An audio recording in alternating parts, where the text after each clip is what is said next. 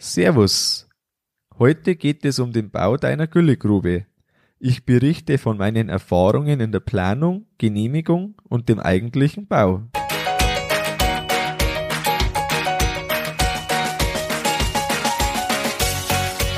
Herzlich willkommen beim Kuhstall Bau und Umbau Podcast. Hier bekommst du viele nützliche Ideen und Tipps für deinen optimalen Stall mit Blick auf das Wohl von Mensch und Tier.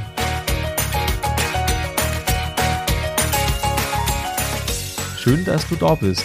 Ich bin Gusti Spötzel und ich unterstütze Milchkuhhalter, die richtigen Entscheidungen für ihren Stallbau oder Umbau zu treffen und eine für sich optimale Lösung zu finden, ohne jemals schon einen Stall geplant und gebaut haben zu müssen. Hallo in der heutigen Folge. Wie gewohnt gibt's zum Schluss Neuigkeiten von unserem Stallbau. Wenn du nichts verpassen möchtest, trag dich zur Stallbaupost ein. Dort gibt's regelmäßig Infos und weitere Themen. Du erhältst außerdem Zugang zum Bonusmaterial. Wenn du dich im Formular eingetragen hast, musst du in der E-Mail, die danach kommt, noch den Bestätigungslink anklicken. Erst dann bist du angemeldet. Und jetzt widmen wir uns dem Thema Güllegruben bauen. Jetzt denke mal kurz nach. Wenn der Milchpreis runterfällt, wann ist dann die Situation angespannt? Ich finde, wenn man kein finanzielles Polster hat. Wenn man ein finanzielles Polster hat, dann ist die, Rel- die Situation erstmal relativ entspannt und locker. Und das gleiche Prinzip finde ich, das ist auch bei der Gülle. Wenn man zu wenig Lagerraum hat, dann macht es einfach nur Stress. Beispielsweise, wenn der Winter sich lange hält, wenn die Düngeverordnung strenger wird und allgemein gibt es ja eine Tendenz ganz stark zu neun Monaten Lagerdauer, die vielleicht irgendwann mal Pflicht wird, aber auch jetzt schon für einzelne Betriebe gilt. Deshalb kommt man nicht drum rum, eine Güllegrube zu bauen. Und wie es bei uns war, das kommt jetzt. Vorher möchte ich aber noch den Sponsor der Folge vorstellen. Die Folge wird dir präsentiert von der Firma Schmid Güllegrubenbau. Ich habe meine Güllegrube mit zwanzig Meter Durchmesser und sechs Meter Höhe mit der Firma Schmid aus Dösingen gebaut. Die Firma Schmid bietet auch weitere landwirtschaftliche Bauten wie Biogasanlagen, Hoch- und Tiefsilos. Eine kostengünstige Lösung bietet die Firma auch für Fahrsilos an. Die L-Platten in eins Komma fünf bis drei Meter Höhen vervollständigen das Angebot rund um den landwirtschaftlichen Bau der Firma aus Dösingen. Ich war mit den Leistungen sehr zufrieden, die Mitarbeiter waren kompetent und leisteten eine hochwertige Arbeit. Auch die Abrechnung lief unkompliziert und genauso wie vorher besprochen. Für den gewählten Weg mit der Leckagefolie wurde ich sehr gut unterstützt und hast du Interesse an der Firma Schmid, schau gern auf die Homepage w w w punkt schmied bauen punkt de vorbei. Und jetzt gehen wir über zu dem, wie es bei mir war. Die Situation mit der Leckageerkennung war lange unklar, das kommt später und grundsätzlich muss man wissen, bei einem Behälter über fünfhundert Kubikmeter Volumen ist ein Sachverständiger notwendig. Bei unseren achtzehnhundert Kubikmetern war also ein Sachverständiger auch notwendig zur Begleitung. Ich unterteile hier die Folge erst in die vorbereitenden Sachen, wo auch die Genehmigung dabei ist, und später mache ich den Ablauf, wie der Güllegrubenbau bei uns abgelaufen ist. Zum Schluss habe ich noch allgemeine Sachen, die man beachten oder zumindest die hilfreich sind, wenn man sie beachtet. Und auch zur Kostensache habe ich auch noch etwas, wie sich die Kosten zusammensetzen. Fangen wir jetzt als erstes an mit den vorbereitenden Sachen. Und ich empfehle dir die Planung und das genauso in der Reihenfolge, wie ich das jetzt vorschlage zu machen, weil ich habe das nicht in dieser Reihenfolge gemacht und das hat einen deutlichen Umweg gekostet und deshalb würde ich, wenn ich nochmal bauen würde, genau meine Reihenfolge einhalten. In der Vorbereitung gehört dazu, dass ich mir die Größe, die ich brauche, abwäge und Da ist am leichtesten die, die Lagerraumberechnung, die man sowieso für die Düngeverordnung machen muss, wenn man hier einfach den Zielbestand der Kühe eingibt und dann eben in Richtung neun Monate Lagerraum, äh, Lagerdauer äh, hinrechnet, wie groß muss denn mein Behälter sein, dass ich diese Voraussetzungen erfülle. Dann habe ich schon mal eine Größenordnung, wo es ungefähr ist, und dann überlege ich noch anhand von dem, ja, passt das ein bisschen, und wie halt das einfach ist, ein bisschen die Abwägungen treffen. Wenn man vor allem viel Acker hat und wenig Wiesen, dann würde ich besonders stark auf die neun Monate gehen. Wenn man sehr viele Wiesen hat, dann kann man ja auch überlegen, ob man ein bisschen weniger macht, weil Wiesen natürlich im Herbst oder auch im Sommer noch deutlich mehr Gülle brauchen können. Man muss auch wissen, die Höhe kostet weniger als der Durchmesser. Also wenn es egal ist von der bestehenden Technik zum Beispiel und auch von den Bodenverhältnissen, dann lieber höher bauen und dafür nicht so viel Durchmesser. Vielleicht ist auch eine Lagune eine kostengünstige Alternative. Allerdings muss man da schon auch die Haltbarkeit der Folie beachten, die mit Sicherheit nicht so lange hält wie Beton. Und auch braucht man natürlich deutlich mehr Platz, wenn man eine Lagune wählt. Technik ist auch anders, vor allem Aufrühren und so weiter. Also das muss man sich einfach gut überlegen, kann aber durchaus eine Alternative sein. Und Thema ähm, Vorschriften und Anlagenverordnung ist eine Lagune grundsätzlich möglich zu bauen. Den Standort muss man wählen für die Güllegrube, der soll gut überlegt sein. Ich empfehle dir hier auch die Folge fünfzehn zur Standortwahl. Und da ist so eine Tendenz, die ich mal be- schon öfters eigentlich beobachtet habe. Süddeutschland, Österreich und die Schweiz bauen klassisch eher tiefe Behälter. Mittel- und Norddeutschland haben oft oberirdische Behälter. Das, an was das ganz genau liegt, das kommt vielleicht auch von der Vergangenheit, dass man in Bayern zum Beispiel eben stark drauf geschaut hat, dass man die Güllebehälter eigentlich gar nicht sieht, ähm, aus optischen Gründen vielleicht auch oder wie auch immer, wie sich das so aus der Vergangenheit ergeben hat. Grundwasser spielt mit Sicherheit eine Rolle, ähm, aber das ist so was, was man ein bisschen beobachtet, wenn man durch die Länder fährt oder durch die Gegend fährt. Gülleleitungen sind zunehmend ein Problem. Äh, unterirdische außerhalb vom Gebäude brauchen unter Umständen eine Leckageerkennung. Möglich wäre theoretisch auch ein einsehbarer Schacht, den man beispielsweise mit U-Teilen und einen Deckel drauf machen kann, weil Leitungen, die man einsehen kann, die brauchen ja wieder keine Leckageerkennung. Möglich ist vieles, aber natürlich kostet immer sowas Geld. Wenn man dann den Standort gewählt hat und eben vielleicht auch nicht zu lange Gülleleitungen macht, weil es eben Geld kostet und eben das irgendwie zusammenpasst, dann ist man auf dem Punkt, dass man Angebote erstellen lässt.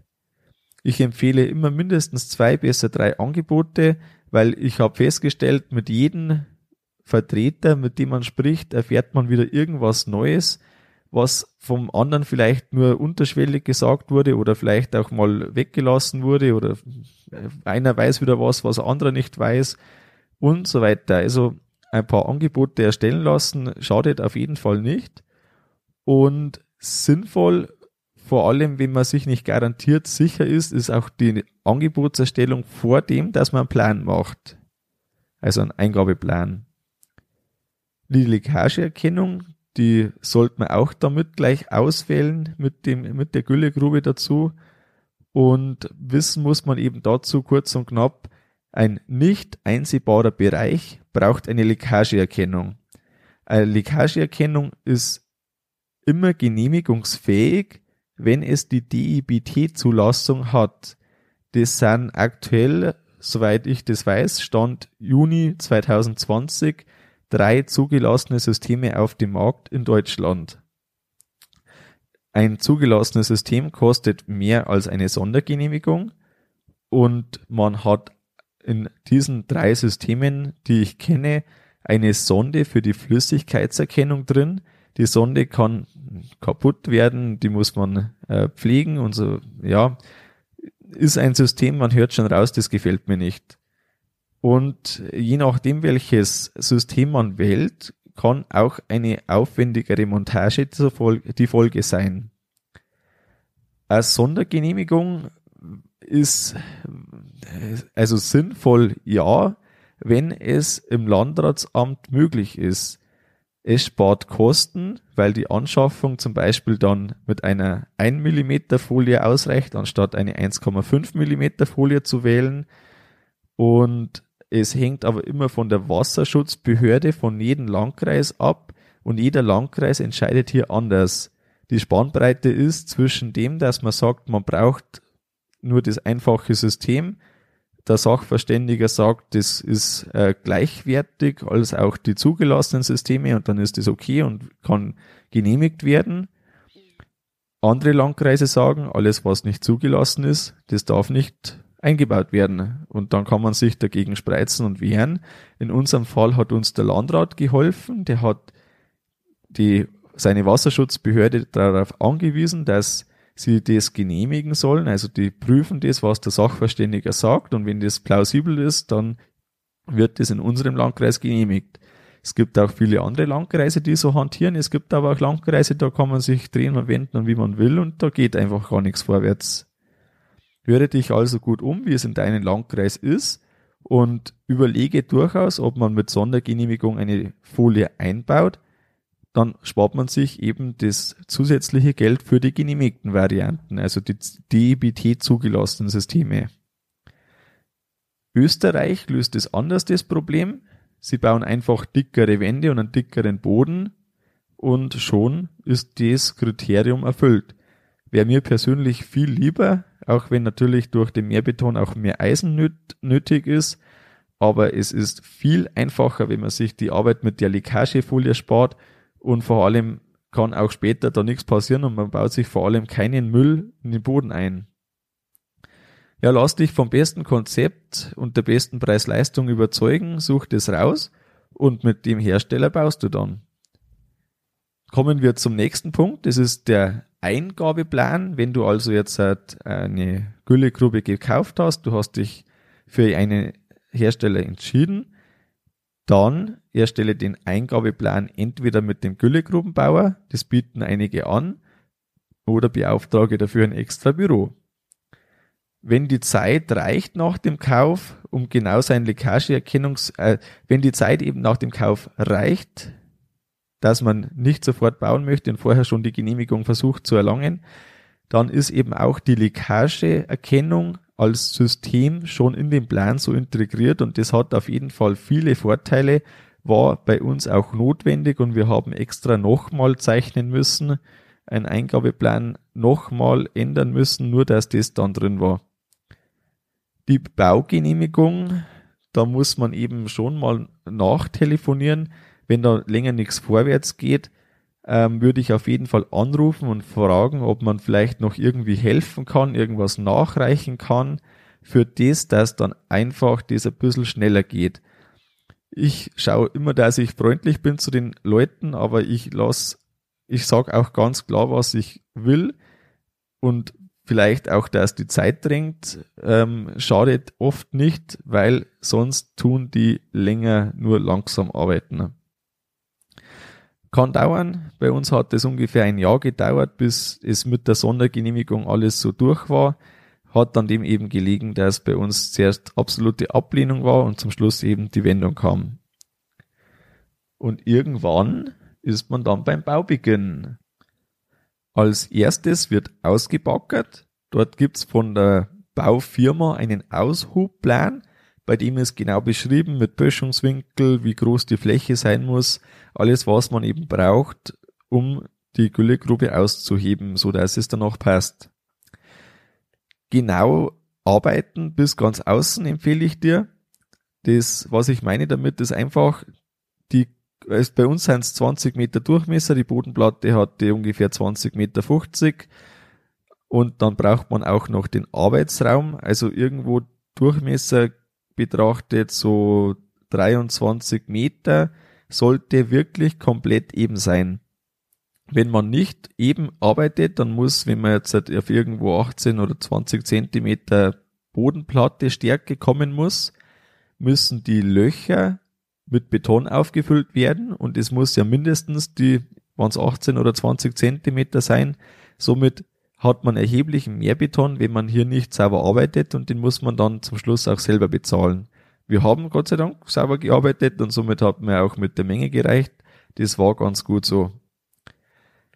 Wir sind an einer Stelle am Außenbereich schräg nach oben zu schnell gekommen, also schon außerhalb der Bodenplatte, aber noch im Arbeitsbereich. Und das empfehle ich dir unbedingt zu vermeiden, weil man da auf der Folie dann immer wieder ausrutscht und man läuft wirklich oft an der Seite entlang. Jetzt beschreibe ich dir kurz den Ablauf vom Bau.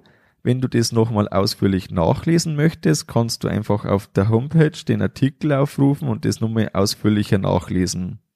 Am ersten Tag haben wir am Anfang das Schutzvlies und die Folie und das Trennvlies ausgelegt, die Rundschalung aufgestellt, Eisenreihen betoniert und den Korb für die Säule geflechtet.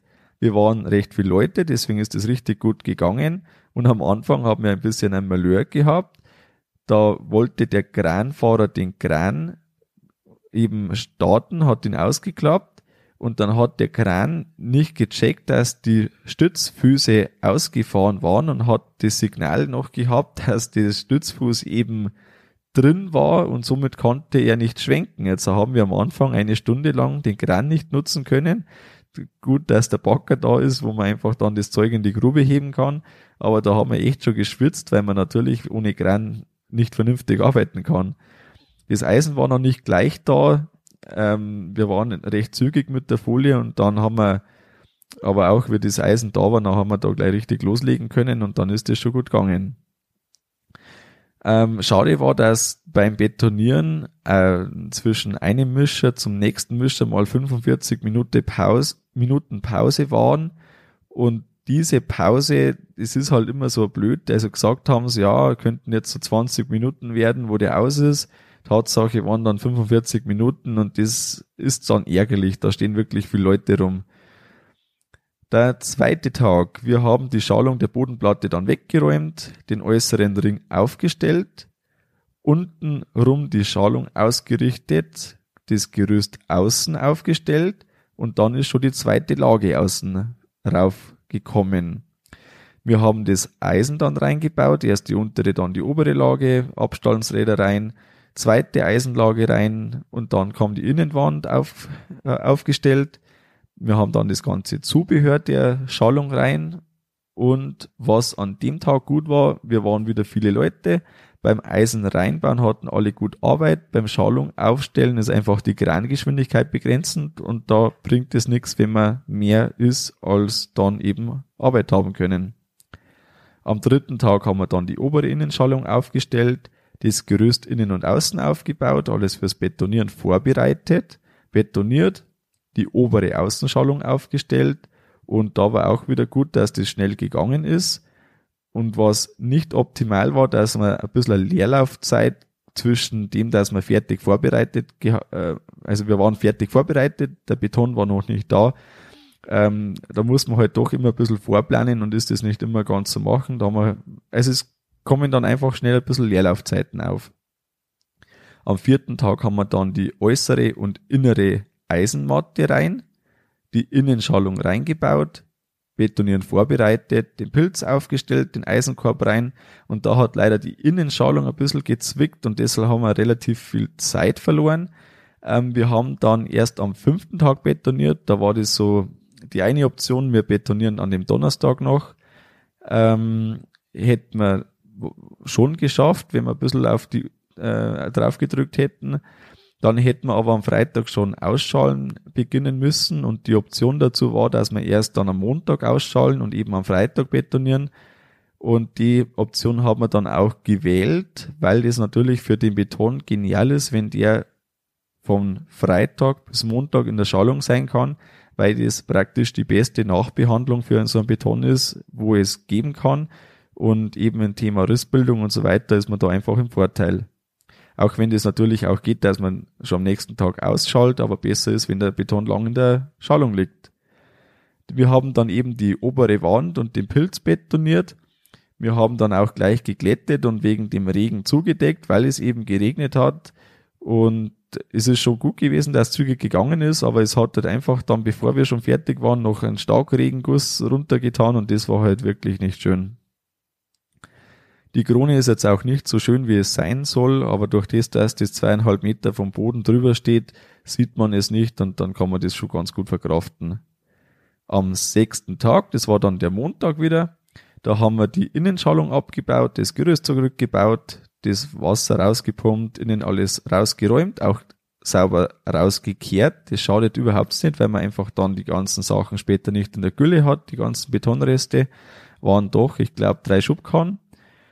Und die Außenschalung haben wir dann auch abgebaut, das Gerüst zurückgebaut und Wasser reinlaufen lassen. Das war mir wichtig, dass wir das gleich machen. Für die spätere Dichtheitsprüfung muss ein halber Meter Wasser drin stehen. Und wenn mal die Leckagefolie raufgeklappt ist, dann würde man ja nicht mehr sehen, wenn doch irgendwo das Wasser rausdrückt. War aber nicht so. Am siebten Tag, die Schalung war nicht eng genug für den Transport in den Container gestellt. Das haben wir am Tag davor irgendwie ein bisschen übersehen, ähm, die das gemacht haben. Und dann haben wir halt dann noch ein bisschen umrichten müssen, dass der dann für den Straßentransport dann fest genug drin war. So Sachen passieren halt einfach. Wir haben das Gerüst abgebaut, fertig ausgeschaltet, das Vlies sauber gemacht, den Aufleger voll gemacht, den Anker für die Folie gesetzt, da ging es dann mit der Folie schon los, den Drainagenschlauch haben wir gelegt, um die äh, Grube rum, die dann später für die Le- Leckagefolie wichtig ist. Wir haben mit, der Kran, mit dem Kran der Firma die Folie aufgehängt, das Vlies hochgeschlagen, dann das Folie hochgeschlagen, in den Spanngurt gefädelt, das war recht geschickt, also da ist ein Spanngurt rumgekommen und in den Spanngurt haben wir dann einfach Schritt für Schritt rundum die Folie in den Spanngurt eingefädelt und das hat dann eben gleich gehebt. Das war echt gut. Die Folie haben wir dann passend abgeschnitten, also das ist ja dann eben so eine Y-Überlappung bei uns, die wir da nutzen oder haben und dann haben wir die Schürze, das Y einfach noch runtergeklappt.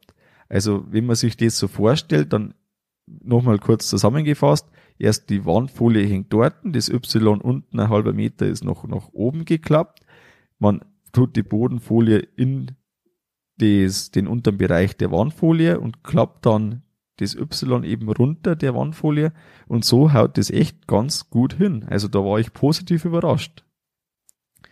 Was nicht ganz optimal war, dass die Folie doch relativ schlampig auf der Rolle aufgerollt ist. Das geht anscheinend nicht besser wegen dieser Y-Schürze, die da ab- angeschweißt ist. Ähm, durch das ist das Abrollen nicht so gut gegangen, wie das recht gewesen wäre.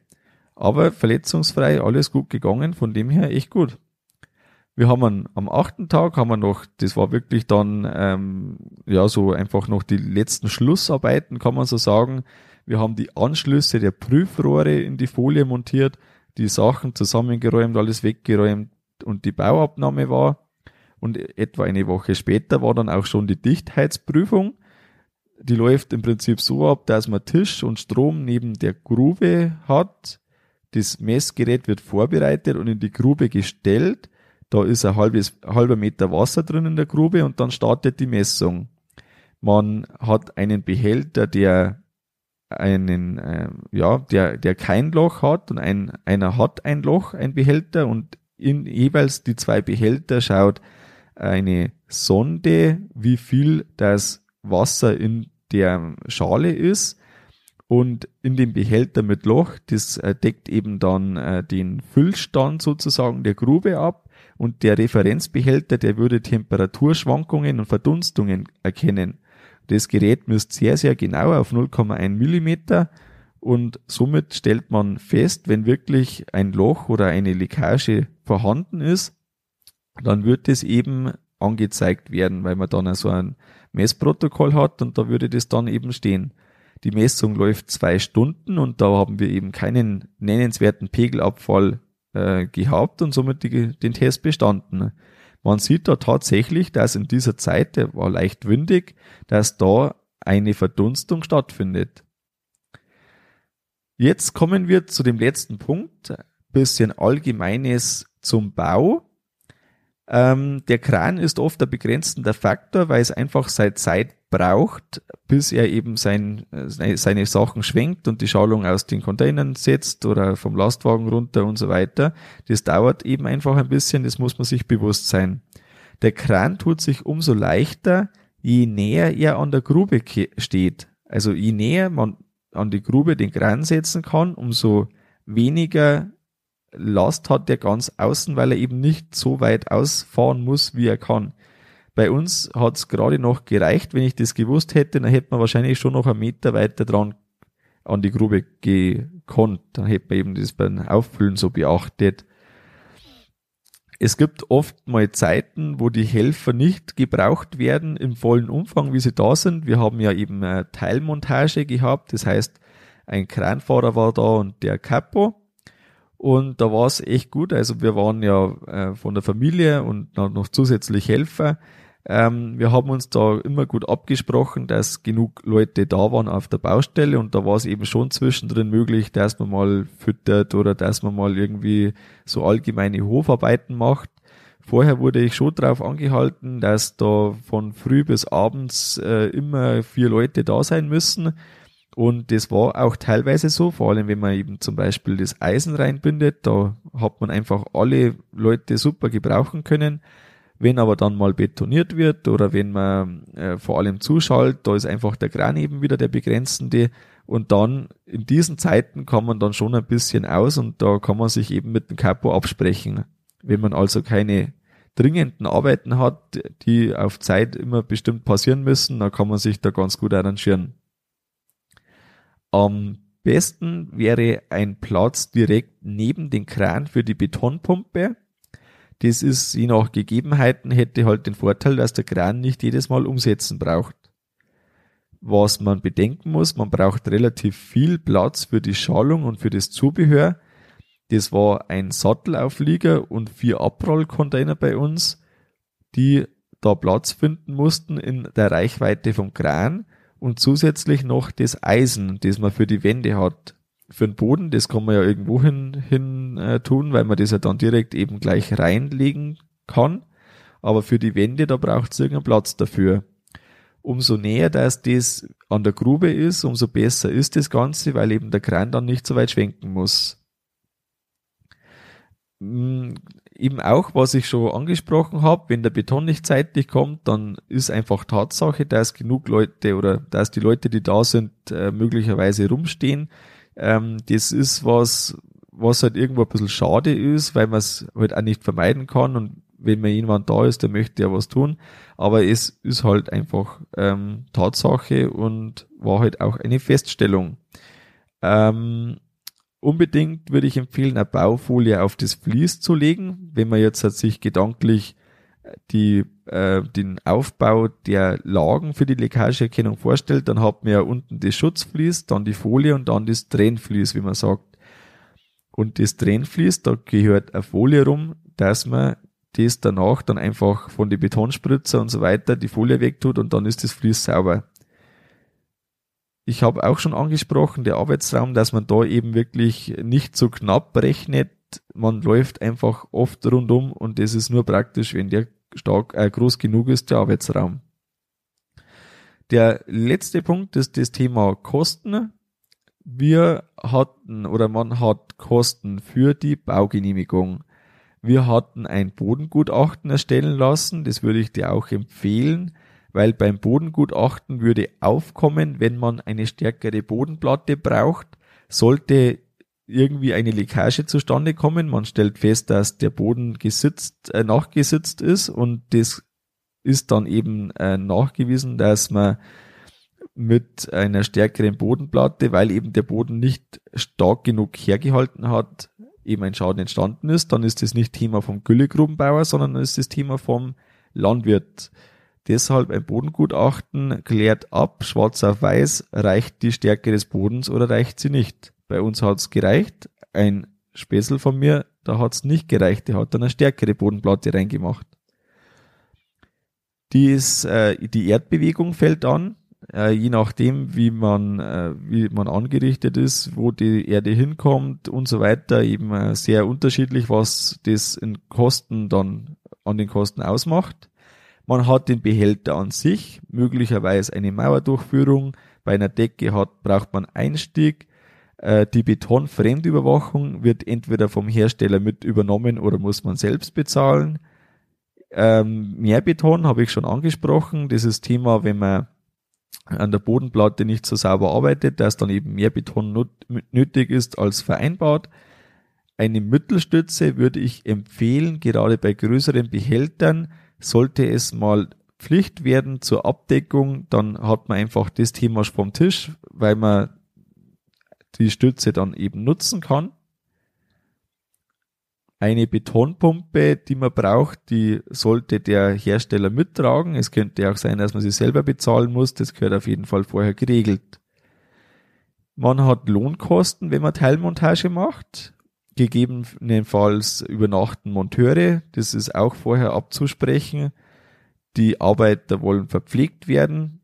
Auch wenn es heißt, dass die Verpflegung nicht Pflicht ist, würde ich trotzdem ähm, die Verpflegung machen, weil es einfach ähm, ganz anders ist, wenn man miteinander am Tisch sitzt und dann einfach, ähm, ja, also das, das ist eine ganz andere Motivation einfach bei den Arbeitern, wenn da was kommt, oder? Ganz einfach. Äh, Leckageerkennung ist ein großer Kostenpunkt, ein Sachverständiger braucht man, das darf man auch nicht unterschätzen, und die Bewährungsabnahme. Das sind jetzt die ganzen Kosten, die wir so haben, und wenn ich jetzt das so zusammenzähle, inklusive Mehrwertsteuer, Backern, eigener Zeitansatz, weil ich ja selber eben mitgearbeitet habe, und alle Kosten, die man eben so jetzt, die ich aufgeführt habe, dann sind wir da wahrscheinlich so, was heißt wahrscheinlich, das ist Tatsache, ungefähr auf neunzigtausend Euro gekommen. Was ist mein Fazit für die Folge?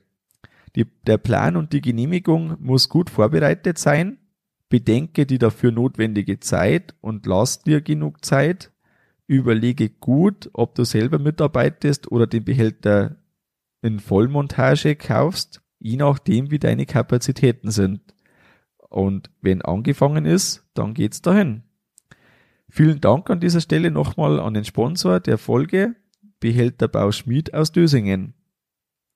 Zum Schluss noch, was gibt's Neues von unserem Stallbau? Es laufen aktuell noch abschließend die Gespräche zur Finanzierung vom ganzen Projekt, das ist recht spannend.